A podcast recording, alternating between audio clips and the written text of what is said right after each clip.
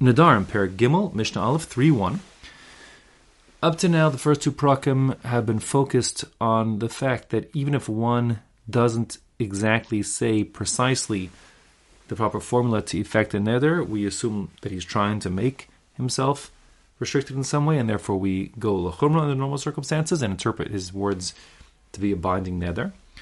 Um, I summed it up with the two principles that you have to mean what you say, but not necessarily say what you mean.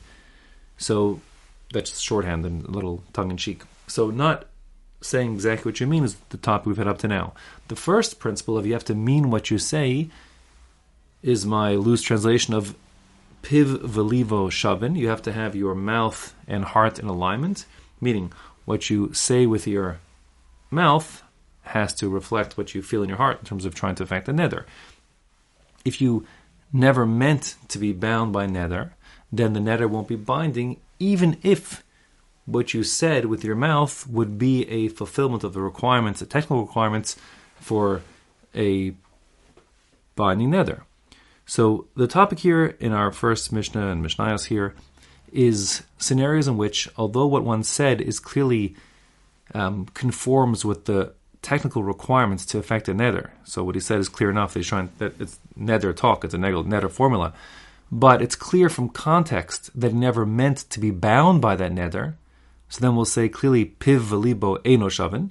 His mouth and heart are not in the same place. He didn't mean to bind himself, and therefore his neder will not be binding.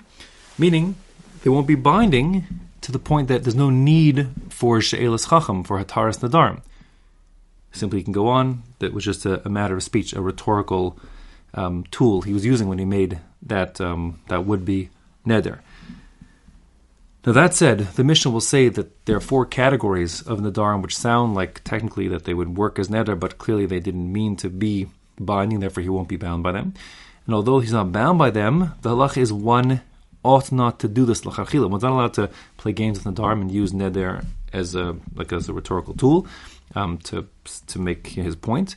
No, you shouldn't do that. Um, if you do, you're not bound by it, but it's it's wrong from the outset because the Torah's principle clearly is when it's when it says that a person shouldn't um, be yachel dvaro, shouldn't profane his speech. It's telling people to take what you say seriously and not, not say things you don't mean. Now, the Mishnah says inside, Arba nedarim hitiru chachamim. There are four categories of neder, which, like I said, while they might be technically um, sufficient to effect a neder, given the context in which they were made, the person is not bound and therefore the rabbi said that they are from the outset unbinding, hetircham, and no need for the formal hataras nedarim to do, um, go ask a chacham or a bezdin a three to release him from that vow and annul it um, after he made it. So what are these four categories? Nidre, nidre zeruzin, the darim used by people who are trying to induce someone, motivate someone to do something. Um, Kohanim Zerizim Hem, there's Zerizim, they're self motivated. Zeruzin is to motivate someone else, to induce them to do something, so it's part of negotiations. Venidre Havai, um, uh, Havai means like something like hot air. So these are the Dharam, which are like, you know, that are obviously um, just exaggerations and not meant to be taken literally at all. We'll see a bit more about that.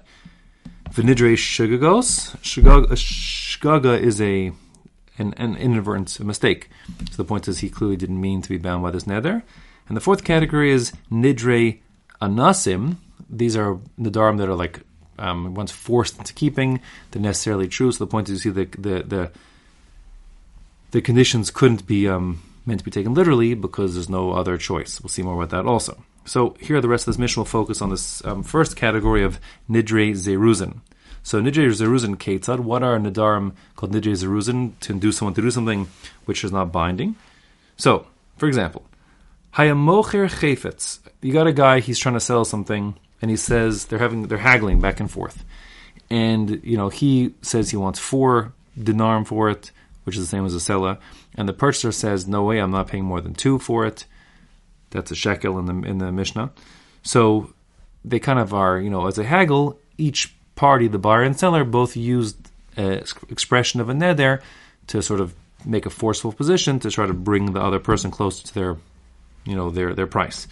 So, Hayamocher chayfetz va'amar. The seller says, "Konam she'eni poches lacha minasela." which means not literally, it means he he identifies something, like for example, I don't know, his car. He says, My car will be forbidden to me like a korban. That's the word konam here means.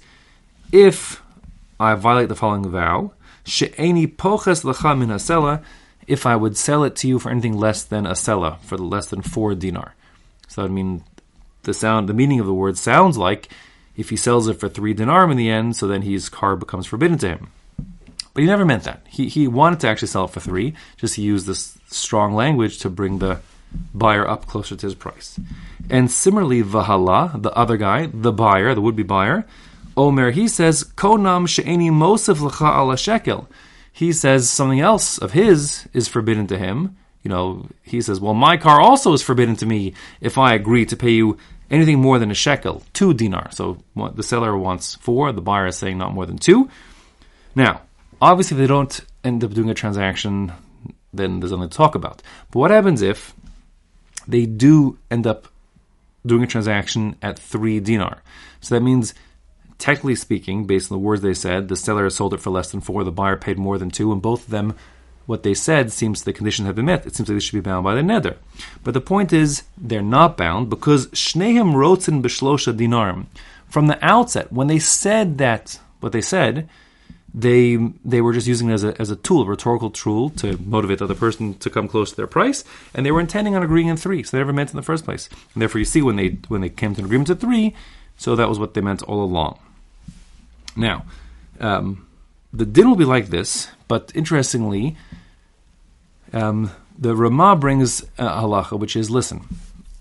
The Mishnah is kind of unusual in that these are my words now. The Mishnah is kind of unusual in that it, it brings um, both sides of the story. It could have just said the seller wants four and he went for three. Why does it say that both sides of the haggle, seller wants four, buyer wants two, and they meet in the middle at three? To tell you um, that when the seller said, no, I'm not going less than four, what he meant was that he definitely isn't going to agree to two. And similarly, when the the buyer who was at two says he won't go past, you know, he won't go um, past two, what he meant is he won't pay four.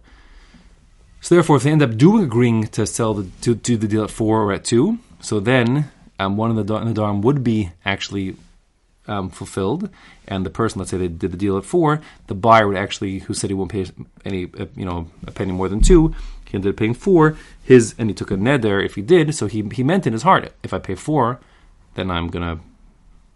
If I pay your price that you're asking right now, then my car is forbidden to me, whatever it is. So he'd be bound by that. That's how that's how uh, the Ramah brings. Okay, according to everybody, um, it's the context of the haggle which makes it that they're not bound. Hypothetically, just to give an example, let's say they say, "Fine, we're not budging," and they walk away, and then a week later, you know, the guy's just desperate, the buyer, and he pays four or even pays three, pays more than two, whatever it is. So you see that that um, he meant it when he said it because he walked away. But later on, he ended up, you know, doing what he said he wasn't going to do. So then he would be bound by his neder, okay? Because the context is no longer relevant anymore. Okay. Now the Mishnah goes on to say Rabbi Eliezer ben Yaakov Omer. He gives another example of nidre zeruzin, neder made to induce someone. Now, there's missing words here. The Mishnah just simply says, lahadir es um, Even a guy who who's trying to take a vow to get his friend to eat by him. So the Gemara says there's a bunch of missing words here. The missing words are, they're again, they're trying to, Mr. A, Mr. B are trying to they're just talking about him, Mr. B, coming to Mr. A's house for dinner, and Mr. A says, you know, you got to do it, and he pushes him to get him to do it. He pushes, he says, listen, if you don't come to me for dinner, you don't have a nice meal with me, a hot dish and a cold drink, whatever it is. So then, you know, then I'm whatever. My my car is forbidden to you forever, and you're never getting a ride with me to shul ever again, or something. So the point is, clearly in context, he didn't mean to really say his car is really forbidden to this guy. What he was trying to do is get the guy to come for dinner. So that being the case, he clearly is. Um, he didn't mean literally a neder, just just a, figure of speech to be mizdarez him, to motivate him, induce him to come to dinner. And that being the case, um, even if the guy doesn't come for dinner, then the neder is not binding. Okay, so that's a second example of what nidre zeruzim would be, and that's also brought down the halacha. Period. Now, the next line of our Mishnah is like uh, off topic. Okay, this is not giving you another example of nidre zeruzim. It's simply like a, a side point. what if a person wants to, um, from the outset, before he makes it in Nadarim, undermine them? And Omer, he, let's say, what if a guy says, Kol neder shani asid ladur. A person says, any neder that I make in the future, hu batel. It's, it's from right now. It's ineffective. It's annulled. I don't mean it. So the Mishnah without is missing words again, but the Mishnah the missing words say that indeed that would be effective, and if he wants to make such a condition ahead of time, he then has effectively undermined his nadar.